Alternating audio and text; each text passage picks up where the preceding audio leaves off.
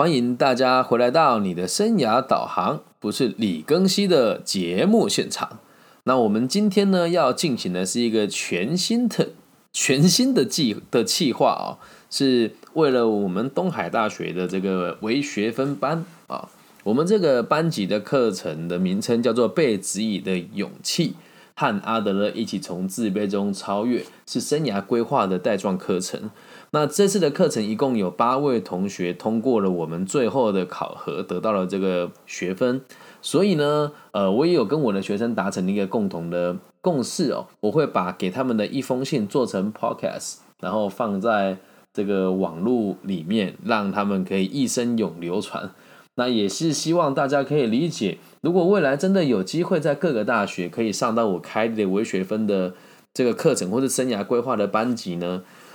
基本上我会期待自己可以帮每个学员都做到这么细致哦。就是在我跟你修完这堂课的时候，给你一封确切的跟你的约定还有建议书，然后也会跟你一起定下一个非常明确的目标。那当然，每一位学生听完了之后，你也可以去做自己的。调整。那这一集其实是要制作给我们东海大学日文系一年级的范新宇同学。非常感谢你在这学期才一年级就来选修了我的这个课程，然后并且也用很开放的心情来和我们一起面对这个看起来有点困难的挑战。也真的非常感谢你可以在课堂上里面提出一些你不同的看法，然后也给了我很多不同的灵感。那这一封信跟这一集就是做给你了。对，可爱的新鱼，那我们就开始喽。今天跟你一起定下的目标哦是成为一位有能力推广台湾文化，好到全世界视野当中的艺术家。我知道这个目标可能这样看起来有点遥远，但我必须得告诉你啊，千里之行始于足下，而且我很看好你哦，因为在这个班级上的每一位同学，待会我也会都会概率的介绍他们每个人的背景哦。让你们知道东海大学的学生，呃，有多棒，然后愿意选修我课程的同学有多积极哦。那新宇是一个看起来非常害羞的女孩子，但在课堂上呢，她总是可以非常侃侃而谈的讲出她的看法，有时候会让我大吃一惊。哇哦，你怎么会这么想？当她在说完这些话之后，她也都很乐意的用很开放的角度跟我讨论我所看到的世界。我和心仪有一个最有趣的故事，是他某一次哦拿了一个他认为很棒的布洛格的这个部落格的这个网站给我看。那看完之后，我就跟他讲说，其实这个网站的盲点在于什么地方啊？然后他的目的是什么啊？我当时在讲的时候，我很怕他不能接受，因为毕竟他才十八岁，我的天，年纪有够轻的，而且也是一个看起来很有道理的励志的部落客。但我一一的点出问题给他看，还有跟他讲说他这个人的论点有哪些地方有矛盾的时候，最后他得到的答案是我能够理解你要表达的是什么。就这件事情，我就觉得好感动哦，因为在我的世界里面哦，我这样讲会有点哽咽。其实我也很常要跟我觉得很棒的人，跟我认为他判断能力很好的朋友讲述我的立场，而最后得到的答案是他可能会觉得你很自以为是，又可能会觉得你在否定他过去的一切。最近这个挫折感特别重，这倒也不是什么很严重的事情啊，应该是一直以来都是这样。只是最近有几位朋友是我原本认为他可以看我做很多不同的专案，看我走到很远的地方，而且年纪也跟我相仿，然后也真的在我的帮助之下，他改变了很多。可是我却还是要常常遇到他跟我说：“你太自以为是了，你太不客观了。”甚至他也会跟别人一起说：“啊，你跟居居这个样子啊，他好就是。”还会想要帮助我，但也不能说他们不对。他们的说法是，他们想要避免我被其他人攻击。但是我觉得，既然立场不一样，反正就可以接纳彼此嘛。而新宇做的很好的事情是，我那时候讲过，我也很怕新宇生气，因为毕竟这是他原本的信仰，这是他原本认为正确的事情。要推翻一个事情是很困难的，再加上他年纪还这么小，所以要跟大家讲，如果可以的话，你也要跟新宇，大家可以学学新宇的这个优点哦。好，那就要开始讲正题喽。我们刚刚讲的是跟他定下的目标，然后插播一则我和他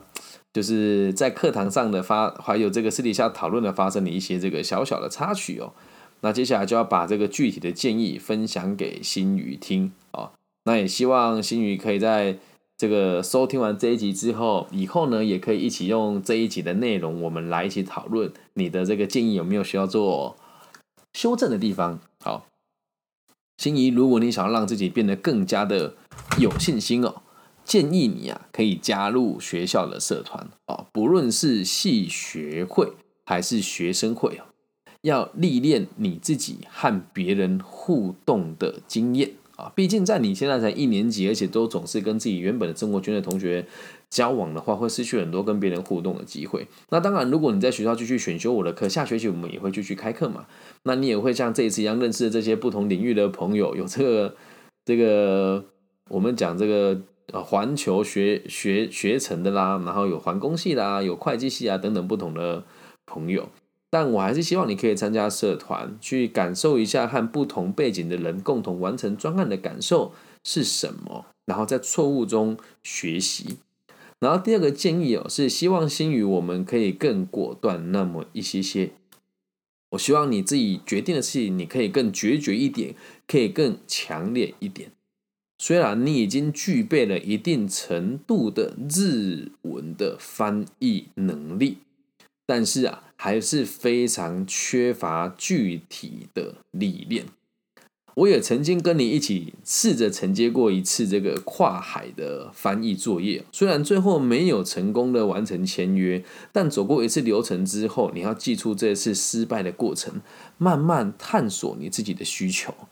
那其实我们一起合作这一次，可能有些人会觉得有点。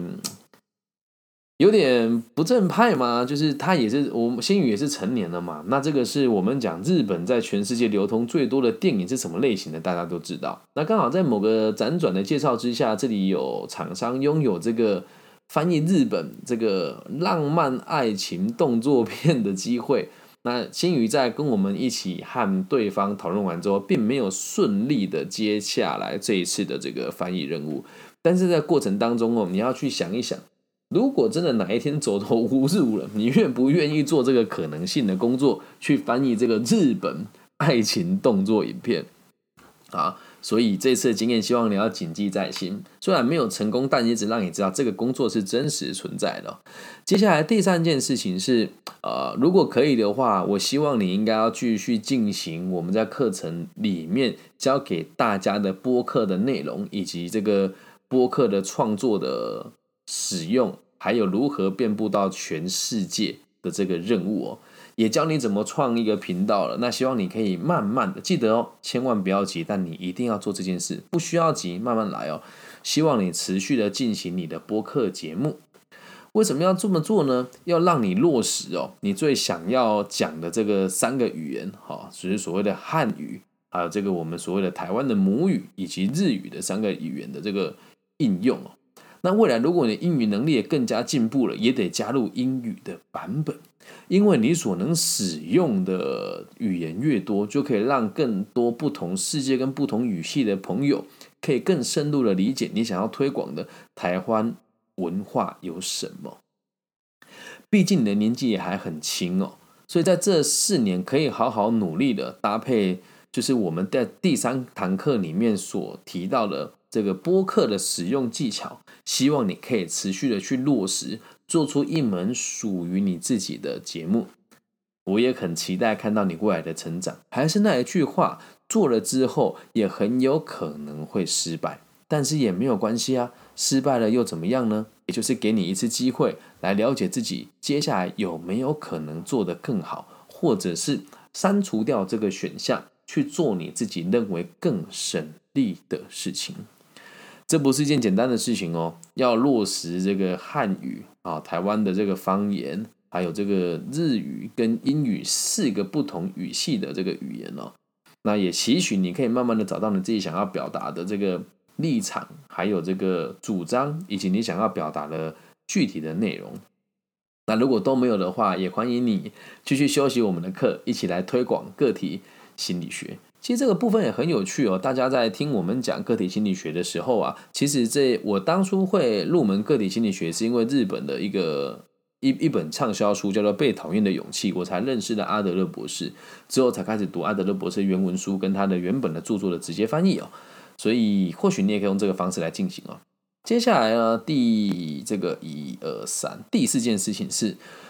希望你可以更加积极的拓展你的交友圈，透过社团跟修课认识不同领域跟专业的朋友。心鱼是一个很柔软而且非常善良的小女生，但是你在第一时间的时候呢，并不会表达出来。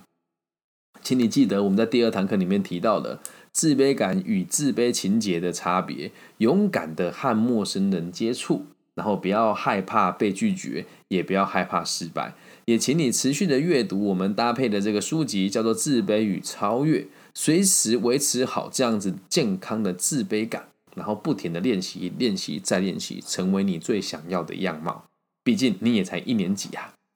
然后最后的最后，也希望你哦，可以试着去理解。照顾你跟陪伴你的家人是非常重要的，也不要吝啬和家人分享你自己的喜悦，还有你的成长，包含这堂课以后你的改变。那相信你啊，会变得更加的有温度哦。好，那接下来要跟大家分享的是他们这几个同学写下来的修课心得啊，也让大家理解到我们做课做课程也可以做到这么细致哦。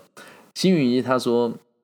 老师说中了。在自卑与超越的这一段是我最有感觉的啊，因为这个经验我跟他们说过嘛。那我现在觉得对自己生活看得更加的清晰，能够好好的沉淀下来自己的心情，来累积努力，透过实际的行动，而不是只有想象去完成我想要做的事哦。这些是星宇自己写的哦。那原本只是无聊在活动报名页面上看到这个活动，我并没有期待会带来这么大的效益。在每一次课程当中呢，我都感觉到默默的被改变。那能够在这么短的时间内，代表这是我很认同并且想要去了解的方向。我知道有些时候自己，呃，为何会这么想？那感觉某些困境也自然而然的被解决了啊，原本的迷惘被解决了嘛。然后他有讲，老师的 pockets 蛮不错的，健康自卑感的练习及适合自己的产出方式，是我最喜欢的部分。让我想要透过这些行动去进步。最后是人际关系的方面了，虽然我还不大知道如何变成更温暖的人，但我也会去练习的。期待下次课程再见。啊，实在是太感动了。说真的，每每次在开立这种学习学习的课程，然后看到同学有效的改变，然后现在看着他的写给我的心得，旁边附一张他的照片，我就觉得再怎么辛苦都是。值得的，甚至有时候是觉得自己被这群学生鼓励了，因为在这么繁杂的世界上面表达自己的立场，就像前几天我们所做的这个王力宏跟李亮颖的这个节目，就带来了我周遭很多的朋友对我的不谅解，或者是又对我批判一次，说我这个人很自以为是，甚至是也趁这个机会宣泄出他觉得我对他们有过强的掌控、掌控欲望，跟想要把每个人变得都跟我一样。嗯，听了之后其实是有点难过的，但是回归到根本，就是你只能相信你想相信的啊。如果原本在一起的伙伴，或者是原本跟着我学习的朋友，就想要因为这件事情就离开我，或者趁这个机会表达你认为我我的立场不利于你的地方，那或许也是一种我们关系到头来而必须得跟你们说再见的时光吧。但是这一切不就是必经过程吗？等你哪一天想清楚了。想回头了，我们再来好好的一起相处。